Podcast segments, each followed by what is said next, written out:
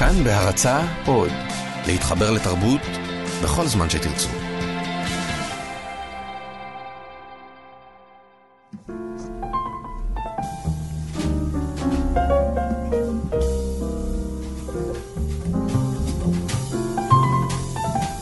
שלום לכולם, כמדי שבוע אנחנו כאן בהתבודדות. ניר אסולין. היי. ועמיחי חסון. אנחנו נצא למסע בעקבות אה, תשעה באב הבא ומתקרב. שבת חזון. שבתאי צבי. פרשת דברים, אנחנו עושים אה, דואט. דואט. כן. בילדאפ, אה, וקצת מוזיקה פחות ברוח, חלקה ברוח אה, הימים וחלקה פחות. אנחנו בתוכנית, נדמה לי, קצת ברוח הזמן הזה, תוכנית קצת מאוהרת יותר. אה, אנחנו ערב תשעה באב, שבת חזון, חזון ישעיהו בן אמוץ, שחזה על יהודה וירושלים, כל הפתיחה המהדהדת הזו. אה, ונדמה לי שבמסע הזה, בשבוע הזה, אי אפשר להימנע מבאמת להיכנס למקום הזה שהחורבן לוקח אליו ולשאלות שהוא מעלה. וגם בהקשר הממש האקטואלי המיידי שנשמע לפני כמה שניות אה, עוד בחדשות. כי אותו מקום מעסיק אותנו כבר אה, אלפיים שנה, והממשות שלו, ואנחנו נדבר על זה בהמשך, היא, היא ממשות אמיתית, ולא איזה ממשות מדומיינת כמו שהיא הייתה מאות שנים. ועל הפער הזה בין ההתממשות לבין הדמיון אנחנו ניגע בעוד כוכב של התקופה. הלו הוא אה, אדם שלפעמים מוסיפים לו את הכינוי שם רשעים ירכב, לפעמים אה, מהללים כן. ומשבחים אותו, מעטים יותר מהללים ומשבחים אותו. אה, בדרך כלל הקונצנזוס הוא לא לדבר עליו כל כך, אבל הוא אין ספק שהוא חלק מה... הוא לא חלק, נגיד ככה, הוא, הוא זווית מאוד בעיניי מעניינת להיכנס דרכה לתוך הסיפור הזה של תשעה באב, על כל מה שהוא סוחב איתו עד היום, באמת עד החדשות האחרונות ממש. אה, שבתאי צבי, אנחנו מדברים על שבתאי צבי כמובן. אה, עמיחי נמנע להגיד את השם, אז הוא גלגל, לא, את, אני, ה... אני... גלגל את המילים ככה שבסוף אה, זה, אבל הדמות שנדבר עליו אפרופו, כמובן תשעה באב, אפרופו ספר שכתב, שהתפרסם לא מזמן, של פרופסור יהודה ליבס, חתם פרס ישראל, חוקר הקבלה הידוע, שנקרא לצבי ולגאון, ובעצם מתעסק בשבתאי צבי וב... במרחבים שלו, במערכת, בהשפעה שלו בעצם העתידית. אולי זה מה שמעניין אותנו גם, כי אין ספק שהדמות הזו משפיעה ומתגלגלת עד היום. נדבר על עוד נושאים, נדבר על uh, ספר דברים שנפתח, נדבר... פרשת על... השבוע, תגובות אוטומטיות, אבל uh, נתחיל uh, כדרכנו בשיר, ובשיר מאוד ספציפי. לגמרי. של איזה אחד. עוד יהודי, שאגב, השם היהודי שלו הוא שבתאי. זה לא ידעתי. של בוב דילן, לדעתי זה שבתאי זיסל צימרמן. שבתאי, שם חזק. נשאר עם שבתאי ועם לילי לילי. יוצאים לדרך.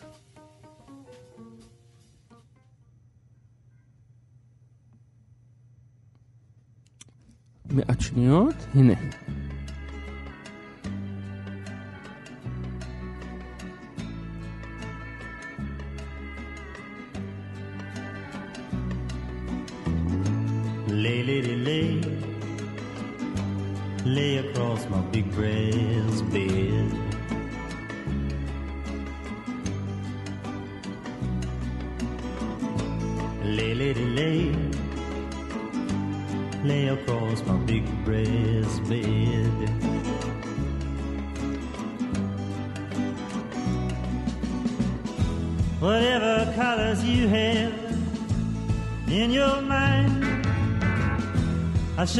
To you,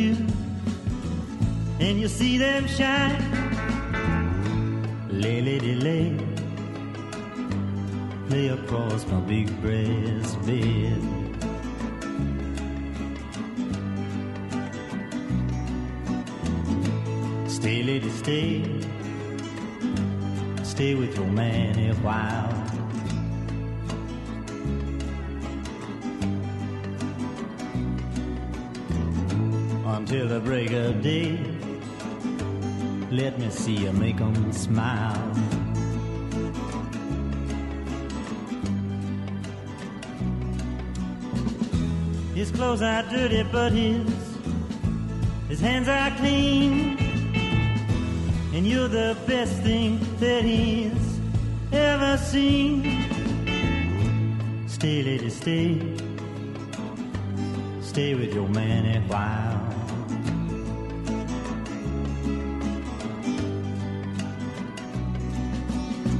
Why wait any longer for the world to begin? You can have your cake and eat it too. Why wait any longer for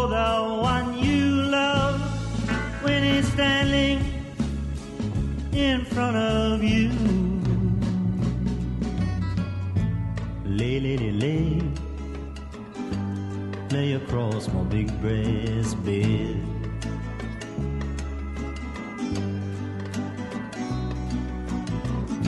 Stay, lady, stay.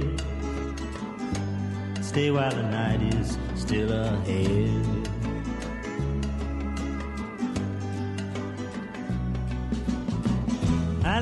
Long to see you in the morning light. I long to reach for you in the night. Stay, lady, stay. Stay while the night is still ahead.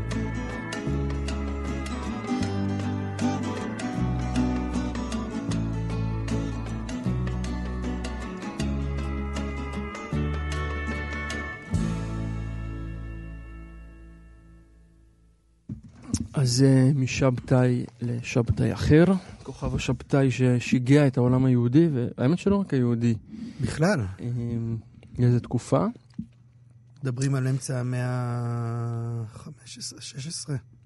מפגש אה, פסיכי בין אה, נביא שמחפש את המשיח לבין משיח שמחפש נביא. אנחנו מדברים על נתן העזתי, שכבר המון המון זמן מסתובב עם כל מיני אה, נבואות אה, כאלה ואחרות על דמות גאולה. תורנית בקונצנזוס ממש, צריך להגיד. עקרונית, אה, והוא פוגש אדם, האמת, די מנודה אה, לפני שהוא מגיע אליו. לא אם אני יודע, אה, לא מאוד מצ- לא מאוד לא מוצלח. מוצלח, נגדיר את זה לא. ככה. לא, הוא כן אה, אה, חטף אה, טריקות דלת מכל מיני קהילות יהודיות לגיטימיות לפני כן. שהוא מתחבר לנתן הנביא. ונדמה לי ששולם כותב לא- שגרשום לא נתן שלום- הנביא, נתן כן, העזתי. נתן יודע, נכון, סליחה. סידרת התקף לב לשניים מתוך ארבעת מאזיננו. אה, שולם כותב שבאמת המפגש בין שניהם, ההצטלבות האינטרסים הזאת, אה, מובילה לתהליך אה, מרתק, הרסני ומפחיד בו זמנית בתוך העולם. זהו, אז השאלה היא, אנחנו אמרנו שאנחנו באמת רוצים לדבר על זה בהקשר של הספר של יהודה ליבס, לצבי ולגאון, שיצא בהוצאת אה, אידרה. אתה מכיר את ההוצאה הזו? לא? הוצאה חדשה יחסית, שמוציאה טקסטים אה, יהודיים אה, מודרניים, מחקריים והגותיים, שהיא נראית לי הוצאה מעניינת, גם באסתטיקה שלה וגם בדברים שהיא מוציאה. ובכל מקרה ליבס, שהוא בטח מגדולי התלמידים של גרשום שולם, מדבר על ה... תוך הספר יש לו מאמר שהוא מדבר על העניין הזה של ערב רב. אפרופו, אחת התולדות של השבתאות זה הפרנקיזם, יעקב פרנק, שבעצם אה, רוצה להביא את הגאולה דרך הביבים, ומקצין את כל התפיסה השבתאית ואת כל התיאולוגיה השבתאית למקומות אה, עד הקצה. נוראים. עד הקצה ממש ברמה של אה, גם התנצרות והפכה לק- לקתולים וכולי. גם בקתוליות יש שם, ובגידה, אני חושב, במובן הלאומי, במובן, משהו מאוד מאוד עמוק. ואז הוא מדבר על הרעיון הזה של ערב רב. וערב רב הרי, כמו שאנחנו מכירים, וזה אולי קצת מתקשר אפילו למרחב של ספר דברים, שהוא הסיכום של כל המסע היהודי הזה במדבר, ערב רב זה אלה שעלו עם בני ישראל ממצרים, שהצטרפו. הפרטוניסטים, מה שנקרא. כן, לא יודע מה אופורטוניסטים, אלה שאין להם, שאין להם את, ה, את השורש נשמה כביכול, באיזושהי צורה. הם לא מחוברים, אלא הם, הם חלק מהסיפור מבחוץ. אבל הם עדיין חלק מהסיפור. וזה אני חושב מה שליבס מדגיש מאוד חזק במאמר שלו בהקשר של הפרנקיזם, שכאילו מוגדרים כערב רב, אבל הוא רוצה להגיד, הם כבר לא ערב רב, הם עזבו את הסיפור. ושבתאי צבי, הכוח הכי גדול של הסיפור הזה, אני חושב באמת בחינה... מאז לא הייתה כזו לדעתי, החילוניות לא הייתה באותה עוצמה של גבולות היהדות. של מה נכנס פנימה ומה לא, ועל מה אתה מדבר ועל מה אתה לא מדבר, ואיך אתה... איך אתה מתמודד עם המאוויים הפנימיים האלה של הרצון בגאולה ומשיח ו, ותיקון. ולא סתם אנחנו אומרים, הרי חלק מה... אנחנו מדברים עליו היום פה, אפרופו תשעה באב, הוא גם, כי הוא נולד בתשעה באב. גם, וכי אה, המסורת כן. היהודית מדברת על זה שהמשיח נולד בתש... ייוולד בתשעה באב. כלומר, החיבור הזה בין החורבן, בין ההתרסקות הטוטלית, לבין הרגע הזה שבו אתה ממריא חזרה. ויותר מזה, גם ש...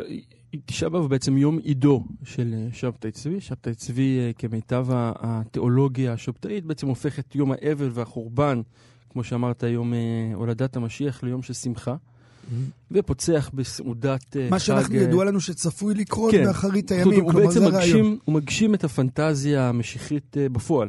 בדיוק. ומכיוון שאני חושב שפה הנקודה שצריך להבין אותה, מכיוון שזה יושב על דברים שיש להם בסיס, כלומר, אמנם אחר כך הוא מתפתח למקומות שהם קצת יותר רדיקליים, אבל בסיס הדברים קיים בתוך התיאולוגיה היהודית, נאמר הקלאסית, במרכאות, ומצליח לתפוס. זה לא רק שזה תופס, זה ממש הופך את המציאות על פיה. יש אה, בתוך ה... אחד הספרים הכי גדולים שנכתבו במאה ה-20, הביוגרפיה של שבתאי צבי, שכתב גרשון שלום, בעיניי יצירת מופת, מופת. ספרותית ומחקרית. ובאמת, אז שם הוא מתאר מכתבים שכותבים אנשי מרוקו לאנשי גרמניה. קהילות יהודיות שאתה יודע, מנהלות המערכות יחסים ביניהם, והם מצפים, הם ממש יוצאים למסע לארץ ישראל. יוצאים למסע בעצם לכבוש את ארץ ישראל, יוצאים ב... הם יוצאים עם כלי מלחמה והם כבר מדמיינים כל מיני דברים. ואנשים, זה מדהים אגב, אחד הדברים המדהימים באפרופו משיחיות, זה הפנטזיה האנושית ועד איפה היא יכולה באמת להגיע. כלומר, כבר אנשים הרי חווים ניסים, וכמות המתנבאים אחרי שבתאי צבי היא עצומה. כן. כלומר, הנבואה כאילו חוזרת לעם ישראל, ויש משהו מטורף בדבר הזה. ב... אולי יש משהו מטורף בכלל בציפייה הזו לגאולה, ויש גם משהו מטורף לדעתי ב- ברעיון הזה של תשעה באב, של ההתאבלות הנצחית הזו, על זה, הרי כאילו, אחת השאלות זה מה יש לנו בעצם בכלל להתאבל על תשעה באב, כי היהדות הרי כאילו מסתייגת, רק נגיד את הדבר הזה לפני שנצא ל... לנגד הלב, נגיד שבעצם הרעיון של תשעה באב הוא שאנחנו מתאבלים על זה שבית המקדש לא נבנה בימינו. לא על מה שקרה אז, אלא על מה שקורה היום. ועם זה נצא לנגד הלב, קובי רכט.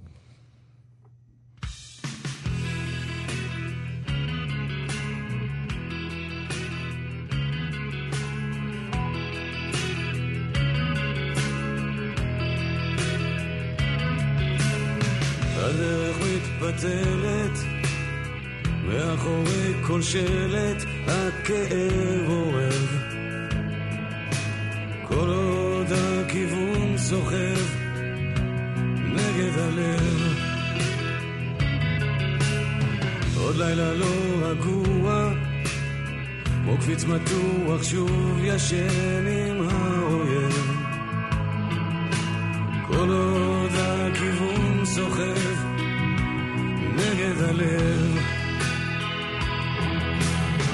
לא יכול ללכת כשהוא נשבר או נגד הלב. לא יכול ללכת נגד הלב כשהוא נשבר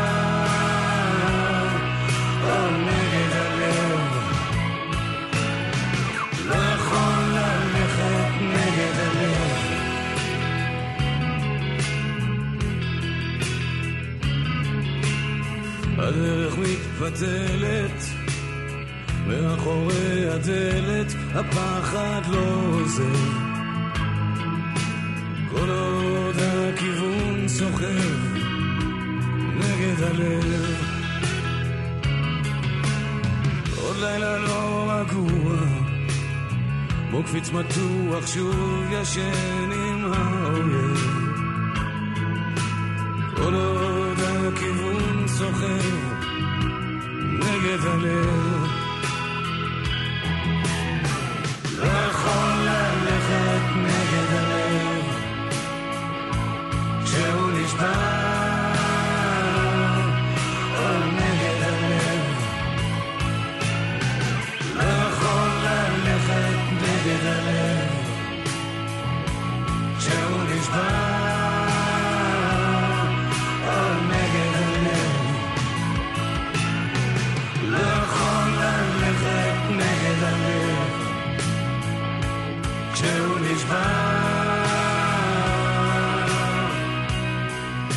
כבר מאוחר ויש יותר מעוד נהר אחד לחצות.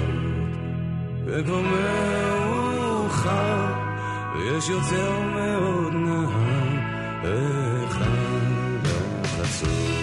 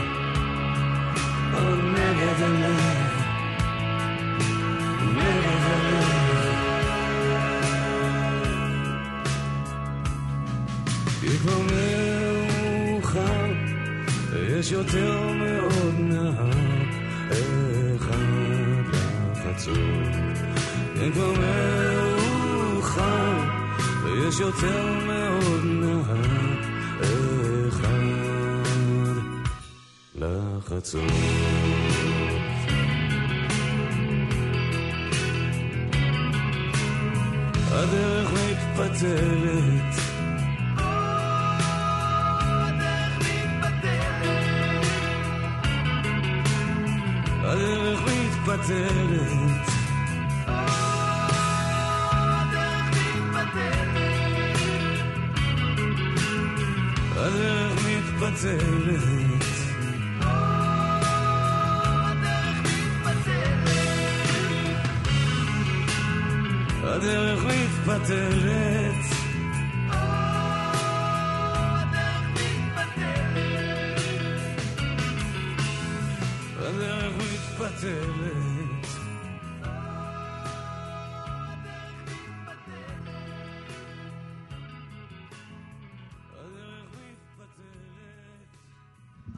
בעוד השיר הזה מתפייד, אנחנו נחזור לחיים, זה שיר שלא. נגמר.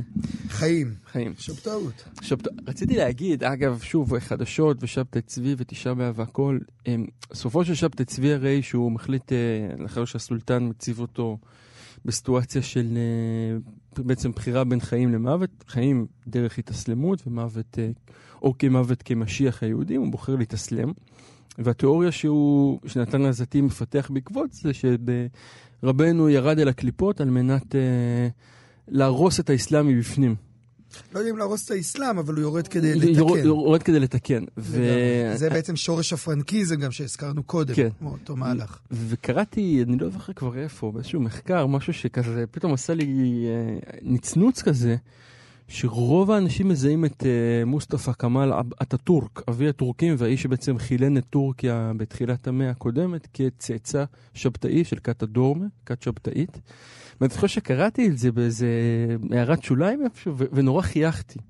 למה? כי בעצם אולי התיאוריה של נתן הזאתי הייתה נכונה. אה, כלומר, אולי הוא נכנס לתוך טורקיה, מתוך uh, מטרה לחלן את האומה המוסלמית צריך להגיד הגדולה. שזו קבוצה שקיימת עד היום. כן, כלומר, אה, של... אה, אני לא יודע מה הפרקטיקות שלהם, אבל... אה, אם בכלל, ועד כמה זה. משמעותי. בתוך האסלאם, גם, גם בתוך, יש קהילה גדולה, עד כמה שאני יודע, באיסטנבול ובסלוניקי. אגב, זה... כן, צריך להגיד שמקורו של שבתאי צבי הוא באזמיר, כלומר, זה המרחב. תשמע, זה, זה, זה מדהים עד כמה האמ- אמונה היא דבר שאתה יכול ללכת איתו עד אינסוף. כלומר, זה לא משנה אם הוא יתאסלם או לא יתאסלם. בסוף חלק מהדבר הזה, ואפרופו שוב, הספר הזה של ליבס, זה בדיוק על זה, כי אתה מוצא את השורשים של שבתאי צבי, שנשאר בתוך היהדות בסופו של דבר, למרות שכאילו, אתה יודע, אני זוכר, אני חושב שפעם ראשונה שנתקלתי בשבתאי צבי, זה היה בתיכון או משהו, בלימודי היסטוריה. ושם מציגים לך אותה, אותו כאיזה דמות, הוא כאילו הרע האולטימטיבי. פחות או יותר בחינוך, אני חושב, ציוני דתי, זה הוא ומשה מנדלסון. שתי הדמויות האלה. ש... הרעים. הרעים האלה שכאילו שלא לא תתפתח אחריהם. קפטן הוק ושרדר. משהו זה כזה. היסטוריה. אז ה... וכשאתה חוקר, כשאתה שוקע לתוך הדמויות ולתוך המרחבים האלה, בטח מנדלסון, שזה עולם אחר שהוא לא אי פעם מתעסק בו, משה מנדלסון, אה, אבי הפילוסופיה היהודית המודרנית, עם כל הקיום שלו. הדמויות החשובות. ביהדות גרמניה וכולי. כן, אבל- לא, דמות שלו אורתודוקס, שאיכשהו הדביקו אותו להשכלה וכל המרחב הזה. בעיקר בגלל צאצאיו לדעתי, אגב, שהשמיצו. מה, לגבי מנדלסון? כן, שזה יצר איזשהו שלט, זה לא הנושא שלנו, כן, כן, יכול להיות- שזה זה, אבל אני חושב שזה גם בעיקר כי היה איזה צורך לסמן איזשהו שורש רע כזה, כן. אבל הוא, בכל מקרה, אחד הקוריוזים הכי יפים עליו זה שהוא תרם פרוכת לבית כנסת פעם. זה תמיד הדבר שמעניין. אבל השני באמת היה שבתאי צבי, וכשאתה שוקע לתוך המחקרים האלה, ותוך העולם אתה מבין כמה הוא דמות מעצבת של כל התפיסות, בטח של כל המאה ה-18 שבאה אחריו בהקשרים של היחס לרמח"ל, החס... שהזכרנו אותו פה חסידות. כבר פעם, רבי משה חיים לוסטטו, וההתנגדות להתנבאויות שלו, החסידות מול המתנגדים. אה, בתוך פראג עצמה, שהייתה מרכז יהודי מאוד מאוד מרכזי, הרב, אז רב יונתן נייפשיץ, שהוא עד היום חלק מקונצנזוס, יהודי מאוד מאוד חזק, משויכת לו בעצם... אה, אמונה שבתאית אמונה נסתרת. שבתאית, או כתיבת קמעות נסתרת וכולי. אבל בכל מקרה, ורק הגיל, הגילוי של המחקרים פה, זה שאפילו בתוך חוג הגאון מווילנה עצמו, הוא מוצא יהודה ליבס רמזים שבתאיים מובהקים של תיאולוגיה שבתאית בתוך, ה, בתוך הכתבים. וזה דבר שהוא הוא מדהים, כי, כי אתה מבין כמה הפער, אני מבין, אתה, אני, אנחנו מבינים, אני חושב, את הפער בין הפוליטיקה לבין העומק. תסביר. הפוליטיקה רצתה לסמן את שבתאי צבי כמשהו פסול, כנראה באמת הכניס את היהדות, צריך לומר, גם מבחינה פוליטית, מבחינת המעמד של הקהילות היהודיות, לסחרור שלא היה אפשר לקבל אותו. כלומר, אנשים, גם ברמה הפרטית, מכרו את כל הרכוש שלהם, התחילו לעלות לארץ ישראל, כבר התכוננו, והדבר הזה קרס ונפל על הפנים. זה דבר אחד, פרקטיקה של קיום. באמת בהקשר הזה, מה שדיברת על ההתאסלמות, היה קו השבר. כלומר, ברגע שהוא התאסלם, יצא מן הגדר. אנשים, אה, וגם אנשים תפסו כנראה את הטירוף שבדבר הזה של להתאבד על אה, אמונה, ואמונה שהיא מנותקת מהחיים אולי.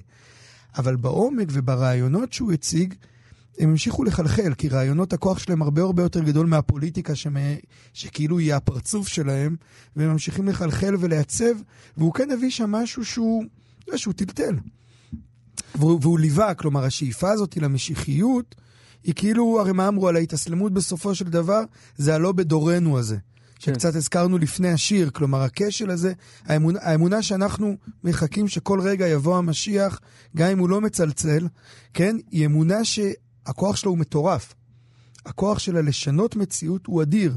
ואנחנו מסתכלים על היהדות, אתה יודע, מזרוחניקים עייפים, הולכים, חוזרים מהבית כנסת, אבל הכוח הרדיקלי ששבתאי צבי הציף וממשיך להציף, אני חושב, הוא אדיר. הוא אדיר והוא משנה תפיסות ועולמות. אני, אני תמיד מרגיש שלגבי השבתאות, עד לא מזמן לפחות יותר הרגשתי, שבאמת אין לה קיום בעולם המודרני שלנו. ואז הגיעה כל פרשת הרב ברלנד, והוכיחה שאפשר להיות שבתאי, וזה מדהים, אני אומר את זה, מצד אחד הסיפור של ברלנד הוא, הוא מזעזע וכולי, מצד שני יש בו משהו כמעט מלהיב. כי בן אדם לוקח פחות או יותר את אותם חומרים שמהם אנחנו, עליהם אנחנו מדברים, אותה מצווה הבאה בעבירה, אותם היתרים שמותרים לצדיק ואינם מותרים ל, ליתר האנשים, אותה כת סגורה שיש לה מנגנון בפני עצמו, שיש לו תיאוריות ורצונות, אה, במקרה של שובו בנים, גם לפוצץ את אה, הר הבית בשלב מוקדם או מאוחר. ואתה רואה איך זה יכול להתרחש, ואיך גם החברה שהיום אה, מקיפה אותו, ויש אגב קונטרסים בתוך אה, העולם של, של הרב ברלנד שמסבירים בתיאולוגיה שבתאית קלאסית, איך הכל בסדר, איך הכל הותר והצדיק במעמד אחר וכולי, ואתה מבין איך הדבר הזה יכול להתרחש. לגמרי. זה משהו שאני, עד, עד הסיפור הזה לא הבנתי. אני מודה שתמיד קראתי את זה, וגם כשקראתי את הגוף של שולם, לא הצלחתי להבין, למרות כל הנסיבות ההיסטוריות והמצב הקשה וההסברים. עכשיו, אבל יש, גם היום, הרב ברנד הוא לא הדוגמה היחידה שלה ללוש את ה... אבל אצלו זה בא ממש אה, האשליה. כ- כ- כתיאולוגיה כתובה. כלומר, אני עוד לא ראיתי, גם אנשים שמשחקים את המשחק הזה ליד, לא מעיזים לכתוב את זה. אולי זה משהו אוקיי. שנלחש בחדרי חדרים. שם זה כבר נהיה כמעט אה, בפומבי. וקונטרסים שמפורסמים אני ויוצאים. חושב שזה בהקשר הזה, זוכר שפעם דיברנו פה על הרב שגר, ואז קצת הזכרנו את לייבוביץ'. כן. זה בדיוק, אני חושב, הייתה... לייבוביץ' מייצג בדיוק את החרדה הזו. כלומר, אתה, אל תברחו לי לשם. כן. אל תלכו למקומות האלה, למה זה מצחיק? כי שוב, החרדה הזאת היא בעצם חרדת המדר... המדרון המתגלגל הקלאסית, והיא משעשעת אותי היום. למה משעשעת לך? אני חושב שיש בה המון אמת. אני חושב ש... אני, אני יותר ויותר יש בה מבין... אמת, אבל יש בה אימפוטנציה שלא מאפשרת זהו, לך ל- לקיים שום דבר. אז, אז אני רוצה לצאת נגד האימפוטנציה, כי אני חושב שבסוף, כשאתה מגדיר איזשהו משהו מאוד סטריקטי, אז היכולת שלך להמריא בו היא הרבה... לא להמריא, אלא היכולת שלך להגיע דווקא לעומקים היא יותר גדולה. כלומר, יש משהו במהלך הרמב"מיסטי הזה של הגדרת גבולות מאוד ברורה, של בירור של הדברים, שהוא מונע ממך להגיע לרב ברלנד, לא רק במובן של ה... של ה... כאילו, אנחנו עכשיו מציגים את זה הרי כאיזה משהו מופרך, איך האנשים מאמינים, אבל אנשים שמאמינים ברעיונות האלה הם אנשים אינטליגנטים לפחות כמונו, כן? כלומר, יש פה איזשהו משהו שמאפשר עיוות של המציאות, והשפה היא, כדרכה היא מאפשרת עיוותים עד אינסוף. ומשהו בגבולות האלה. אתה יודע, הם גבולות כאילו פילוסופיים אה, אנליטיים, מאוד מאוד סטריקטיים כאלה, של לבוא ולהגיד על מה אנחנו מדברים עכשיו, ותגיד לי איפה זה מופיע וכולי, כל הבירור הזה, שהוא הדיפולט שלי הוא להסתייג ממנו, אבל יותר ויותר אני מבין שיש בו כוח, כלומר, ב... יש בו כוח ב... שכשאחרי שאתה מגדיר את ההגדרות האלה, אתה יכול להמריא יותר גבוה או יותר עמוק, זה לא משנה עכשיו. אני חושב שאתה צודק בתיאוריה, אבל שברוב המקרים ההגדרות האלה יוצרות uh, ממש ניוון. זאת אומרת, okay. אוקיי. המון בעיות של העולם הדתי-לאומי, למשל, שנוצרו במשך שנים, נוצרו מתוך המרחב הזה, אבל uh, אולי עוד נגיע אליהם אחרי שנצא לתוך הצינורות.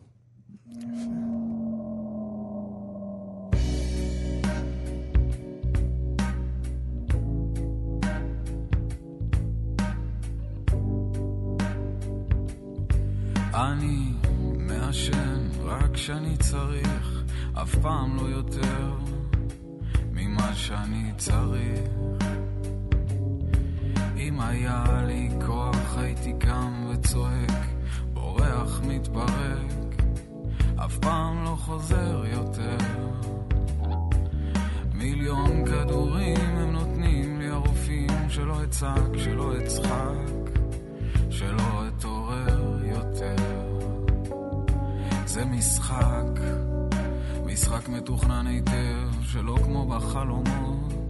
אתה צריך לנוע, לנוע ומהר מאש הצלפים, מאש המחשבות, מאש החרבות. אני בתוך הצינור. עכשיו ארבע בבוקר מזיעה מתחת לשמיכת כותנה שחורה, מסתכל על התקרה עקומה. הייתי רוצה לאהוב אותך בלי לחכות, בלי הפסקות, כאן ועכשיו, בין ההריסות. לקחת אותך איתי לתוך הצינור.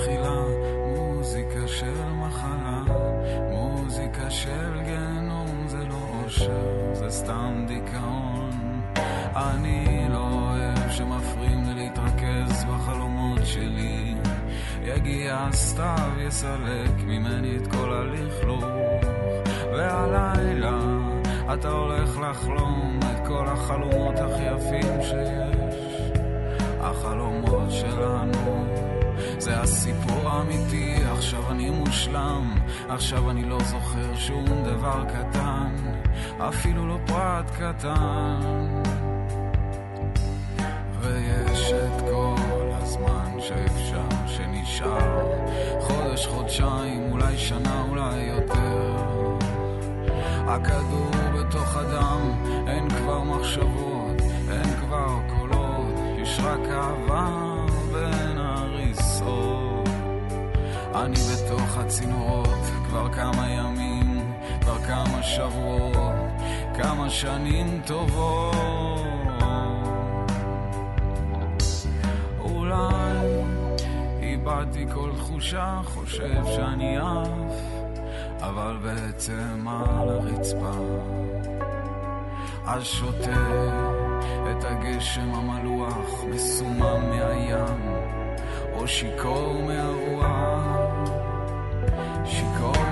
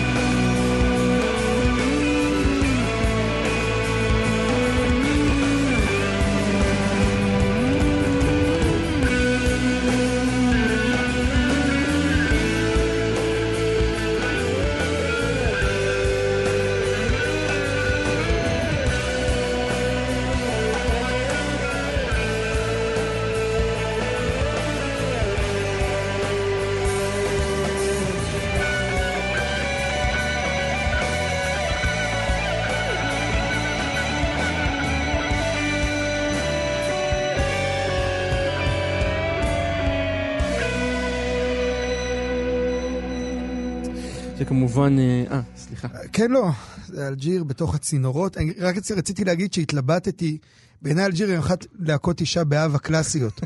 כלומר, אה, במובן הטוב, במובן הטוב של המילה, עד- עד והתלבטתי. שהאייפוד לא יסמן את זה כמוזיקה תשעה באב, צריך- איזה צריך לעשות, האמת. title כזה. אני גם חשבתי, האמת, רציתי שנדבר היום על, אה, בסוף לא, לא הכנסתי את זה, רציתי שנדבר באמת על שבתות וחגים, שהיא גם סדרת שבת, נכון. תשעה באב שיש כזה. בה את פרק תשעה באב המפורסם פרק תשעה והיפה. באב מפורסם ויפה, וגם, אני זוכר שהייתי עושה מרתון תשעה, אתה הרי אתה מחפש לראות דברים כאילו לא, לא יותר מדי. שמחים. אני שנים ראיתי אז פונטררים.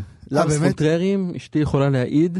היינו יושבים מקווה שלא את האחרונים, אבל... אה, לא, את הקלאסים, רוקד כן. בחשיכה ולשבור את הגלים, וה- והבאסה יפה. שעוטפת אותך היא אז, אז בלתי נסבלת. אני זוכר איזה שניים או שלושה תשעה באבים שראיתי שבתות וחגים.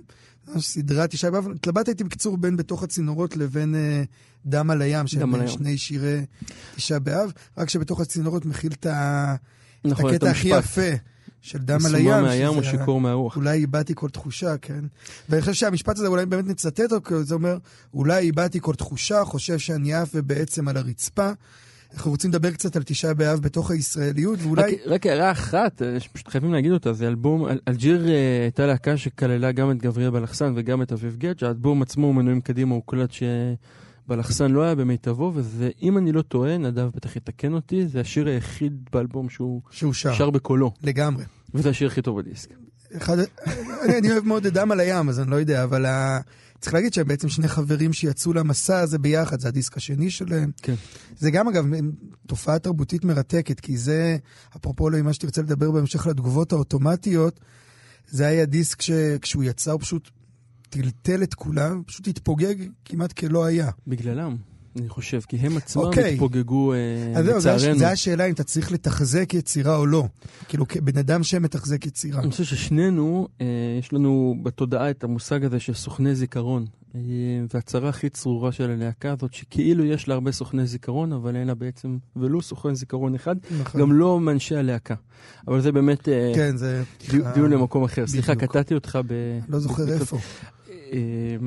אבל אה, רצינו כאן, רצינו לדבר על, ה... על תשעה באב בתוך הישראליות, כי אנחנו מדברים באמת הרבה על, אה, על משיחיות ועל כל הדבר הזה, שהשבוע הרגשנו אותו מאוד מאוד חזק, אני חושב.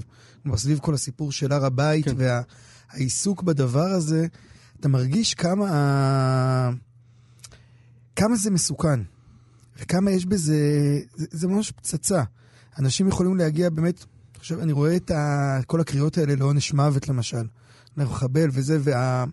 וכאילו ההצדקה היא כאילו ברורה, יש בחור מאוד, אדם מאוד אכזרי, עשה פשע נורא וזה. אבל יש איזושהי חוסר הבנה בענווה שמצריכה, שמצריכה כאילו לדבר על הדברים האלה. אתה מבין מה שאומר? כאילו יש משהו, לקרוא להרוג בן אדם אחר, לא משנה מי הוא, יש בזה חוסר ענווה בעיניי כל כך עמוק, שהוא מפספס בעצם את היכולת להתקיים במרחב היהודי. ואולי זה גם הקשר של שבתאי צבי באיזושהי צורה. תסביר.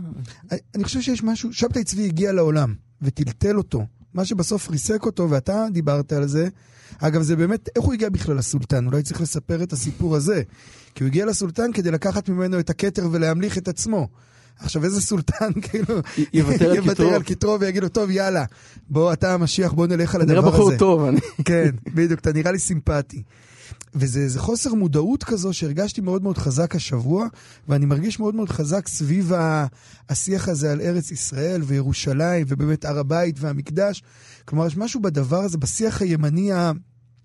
שהוא אפילו לא כל כך ימני כבר, אבל הוא כאילו זה איזה שיח כזה של חוסר מודעות, של פשוט להפריח אמירות לאוויר בלי לחשוב מה הן אומרות, לתת להם להתגלגל, הן נשמעות טוב, והן ביחד מלבות את היצרים במובן המאוד מאוד עמוק. וזה קשור גם, אני רק אקשר את זה לעוד משהו, כי אני רואה גם שהזמן שלנו זה, בעיניי זה קשור גם למשמעות הזו של, פרש, של ספר דברים שמתחיל השבוע. מתחיל... אה, בעצם נכון. פרשת דברים, זה הפרשה שנקרא מחר, פרשה שתמיד מלווה את שבת חזון, צריך לומר. והיא פרשה שתמיד שואלים למה מתחילים איתה ולא עם פרשת ואת חנן, שהיא כאילו הפרשה העמוסה, יש בה קריאת שמע ועשרת הדיברות וזה, והיא בעצם פרשה של הורדת ראש קצת. כי הוא כאילו בעצם מתחיל באלה הדברים, ומשה נותן בראש לעם ישראל ומספר להם איפה הם לא, לפני שהם יקבלו את ה... לפני שהם ישמעו את עשרת הדיברות עוד הפעם, בדיוק. והנאום מתחיל בהורדה הזאת. ו... רצית להגיד משהו, ואז לא, אני... לא, רציתי ככה... להגיד, אני, אני פשוט מרגיש תמיד שתשעה באב, אגב הדברים שאמרת, אה, מכריח אותנו אה, לבחון כמה ברצינות אנחנו מדברים על מה שאנחנו מדברים. כלומר, כל הכימהון הזה לבית המקדש, הוא כימהון שצריך לבחון אותו בשאלת הרלוונטיות. כלומר, היהדות כמו שאנחנו מכירים אותה, ויאיר פה פותח ספר, אז זה בדיוק ה catch. יהדות מבוססת טקסט, לא מבוססת פולחן במובן הבית המקדשי שלו. זאת אומרת, כל, כל הכמיהה הזאת, לתוך, חזרה לתוך עולם פולחני, פולחני במובן פשוט של בית מטבחיים ששוחטים בו וכולי, ודם ניגר, ו... ואני לא, אני מתעלם רגע מכל הוורטים הקוקנקים היפים האלה שבבית המקדש השלישי יקריבו אה, אזוב הקיר ו... ובצל ירוק, כי, כן. כי לא יודע, אני לא יודע מה לעשות איתם, חוץ מזה שזה וורט נורא נורא יפה, אוקיי. שהלוואי שיהיה לו מקום, אבל, אבל לא, כלומר במכון המקדש בזה הרגע כן מתאמנים על שחיטת אה, כבשים ופרים. לא, גם צריך לומר שהיהדות כמו שאנחנו מכירים אותה בכלל לא הכירה בית מקדש. לא הכירה בית מקדש, וזו יהדות שאלפיים שנה כמעט עוסקת בטקסט, במילים. בתרגום של אה, אה, הקרבה לתפילה, יש פה מהלך שלם, והמשמעות הפרקטית של אה, הקמת הר הבית וכולי, וכל המילים האלה שכולם נהנים להגיד אותם ב- ב- ולהתאבל על, אה, על קריסתם, היא הרס היהדות כמו שאנחנו מכירים אותה היום. ויש איזה חוסר כנות גמור בעיניי בעניין הזה, כלומר, אני חושב על כל הבחורי הישיבה הנשיים והמסולסלים שיושבים ו- מתייחדים אה, להקריב קורבנות באמת, בלעזוב את בית, המקדש, את בית המדרש ואת הוויות אביי ורבא ולרוץ עכשיו לבית המקדש, יש פה שאלה אמיתית על כנות. לא, אני, אני, חושב, צריך, אני חושב שצריך לדייק שזה הכשל, כלומר זה חוסר הכנות, כי בעצם לבוא ולהגיד, אמרנו את זה קצת בקטנה קודם, אבל לבוא ולהגיד שבעצם אנחנו מתאבלים על זה שהיום לא, שעכשיו לא מקריבים קורבנות, זה להשטיח את הסיפור. כלומר הסיפור בעצם אנחנו באמת מתאבלים, זה כן דבר שהוא... הוא מהדהד והוא חזק בעיניי, אנחנו מתאבלים על זה שאנחנו לא, אנחנו כחברה לא יכולים באמת להכיל את, ה, את, ה, את סמל הקדושה הזה, כן? כן, זה, ככה אתה מבין? אני חושב שעל זה צריך להתאבל. אז זה משהו אחר, זה, לא, זה אה, צריך להתאבל, זה לא מה ש... לא, זה שלא מתאבלים על זה, זה ודאי, זה חוסר המודעות, שיותר מזה, כי לא רק שלא מתאבלים על הדבר הזה, אלא עושים שימוש בפרקטיקה, שוב, זה חוזר לשבתאות, ולכמה היא משפיעה עלינו עד היום, כלומר, על הרצון לבוא ולהוריד בית מקדש מלמעלה. או לפוצץ את הר הבית, או לא יודע, לא יודע מה. ואפרופו הדבר הזה, אני רוצה להקריא משהו על אה, פרשת דברים שכותב אה, הנתיבות שלום, והוא קשור לכל השיח הזה של השבוע, ובאמת לה, לענווה וליכולת לחיות בארץ ישראל מתוך תודעה של ענווה, שבעיניי חסרה היום מאוד. והוא כותב ככה: וכך מצינו בעניין ארץ ישראל, שירושת הארץ הקדושה שנתן הקדוש ברוך הוא לישראל היא רק בכוח הכנעה. וזה היה הפגם של המרגלים. כשנאמר כולם אנשים ראשי בני ישראל, המרגלים, רק נגיד נרחיב, זו אותו פרשת מרגלים שבה המרגלים נשלחו לארץ ישראל וחזרו ו... סיפור את הארץ. בדיוק, וחזרו מבוהלים אולי. כשנאמר כולם אנשים ראשי בני ישראל, נאמר את זה על המרגלים, דמשמעות שהיו אנשים גדולים מאוד, אבל חסרונם היה מה שהיו ראשי בני ישראל, שלא היה להם לב נשבר. על כן לא זכו לארץ ישראל. רק טפכם אשר אמרתם לבז יהיה, המה יבואו שמה והם ירשוע. כי ארץ ישראל ניתנה רק לנשברי לב ודכאי רוח. והדבר הזה, ארץ ישראל ניתנה רק לנשברי לב, הוא בעיניי דבר מאוד מאוד חזק. כי, יפה. כי התודעה הקיומית היא שאתה נשבר לב, שזה לא מגיע לך. אתה לא עכשיו הולך, כולם חוגגים, אתה רואה איזה קרנבל של, קרנבל עונש המוות, כן? ואתה מבין שזה לא, זה אמור להיות בדיוק ההפך. זה אמור להיות אותו, אותה, אותה ענווה, אותה צניעות, אותה, אותו לב שבור, שכלפיו אתה מגיע לארץ ישראל, וכלפיו אגב אמרנו, לפחות עבורי זה מאוד מאוד חזק, ששלושת השבועות זה כבר ההזנקה לימים הנוראים, אז זה אותו דבר. כלומר, כדי לצאת למסע הזה של התיקון, אתה באמת צריך להתחיל מאותו מקום של הענווה, שלא מגיע לך. שאתה צריך לכבוש את זה בעצמך, אתה צריך לייצר את זה. להיות ראוי. להיות ראוי ויותר מזה, לזכור שגם כשאתה ראוי, אתה לא באמת ראוי. יש משהו בכפילות הזו. הידעתם מה מתרחש בכל הבוסתנים? בלילה בו שותקים הצרצרים והתנים. מופיע לו פתאום אין משם או אין מזה אצלי איזה מין גמד ענק אני חושב כזה. השד יודע איזה שד אותו כל כך מרץ.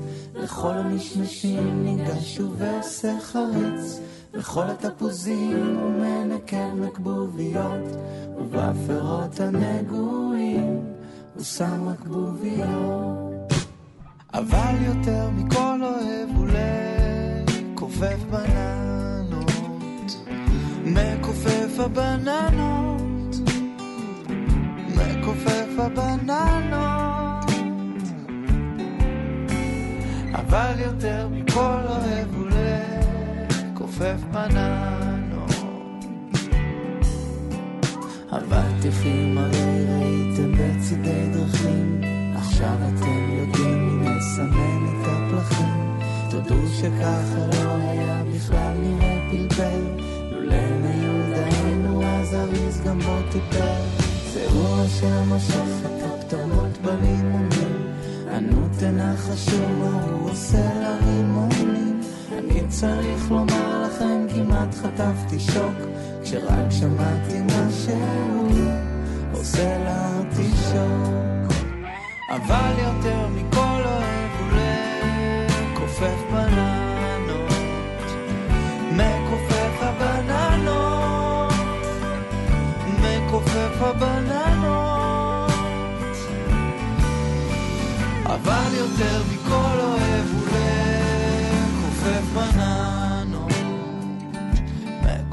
מכופף הבננות לראות אותו אפשר עם איזה יפה צעיר אם כי מה שרואים זה רק הפס של נשים תרד על הבננות אם אתה לא מפונק ושם אומרים אולי תוכל לשמוע את הקנק ואת כל התפקיד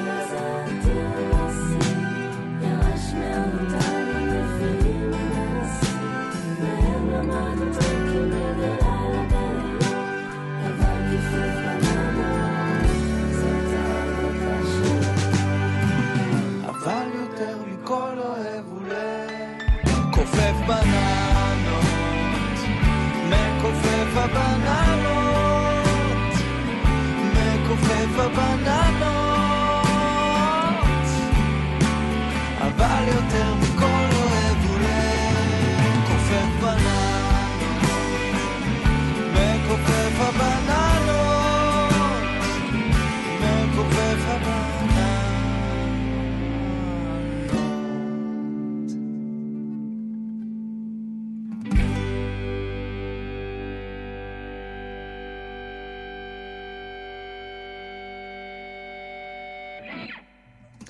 ביצוע מגניב למדי של יוני בלוך ומאיה בלזנצמן לקלאסיקה ישראלית, שבעיניי תופסת את, אה, את רוח הטקסט הזה, המאיר אריאלי הזה, אה, כן. טוב מכל הביצועים, יש קאברים אפילו של חיים טופול, כאילו, שב"כ כדי סמך. זה- זה שב"כ שיר-.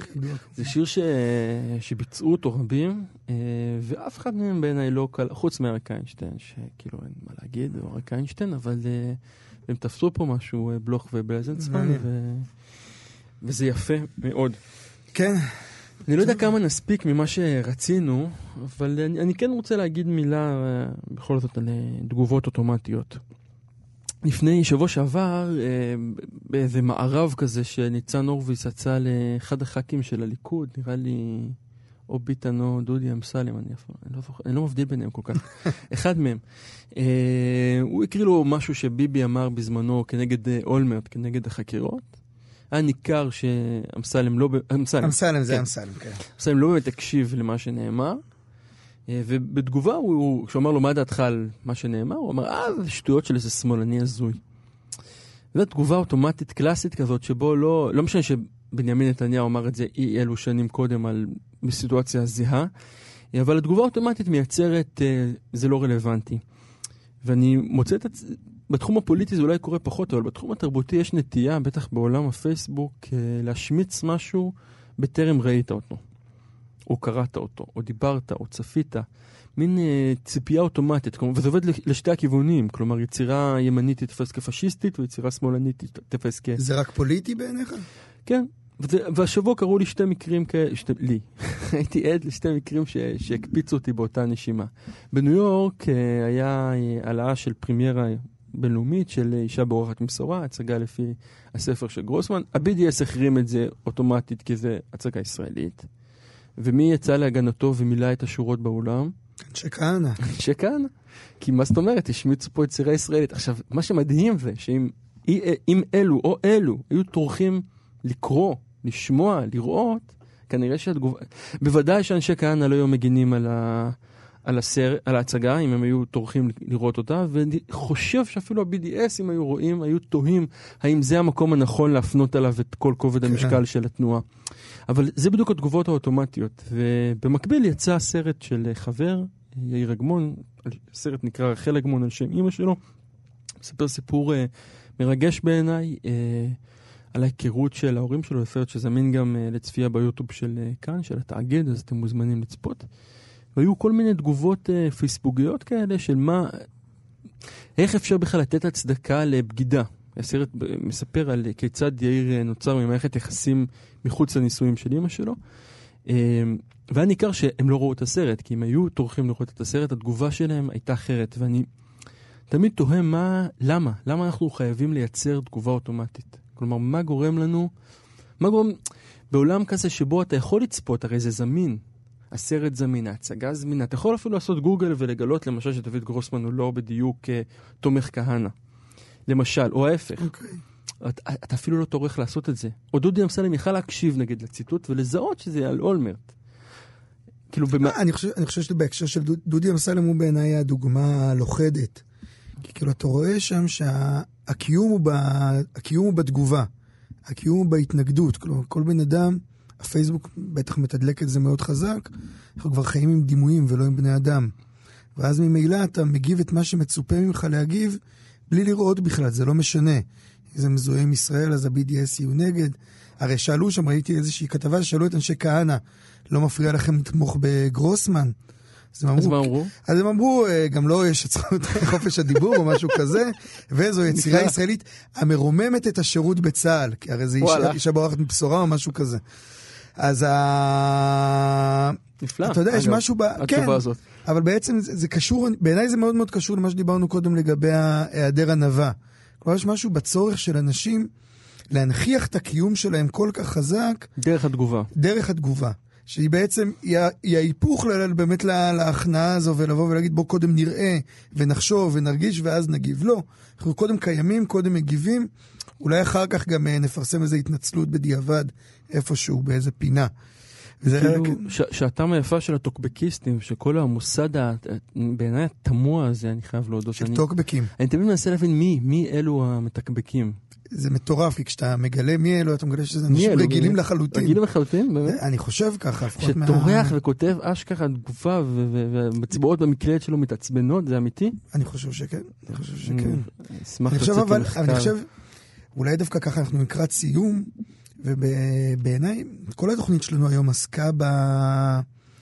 בדבר הזה שאולי התיקון הכי גדול של תשעה באב, הוא היכולת כאילו לקחת איזו השהיה לפני שמגיבים, לקחת אוויר, להסתכל על המציאות, לשאול את עצמך, איך אני כבן אדם, במרחב של בני אדם, חווה את המציאות הזו, לא איך אומרים לי לחשוב, או איך אומרים לי להרגיש, ונראה לי שמשם יש סיכוי שיצמח תיקון. ו... סיכוי להינצל.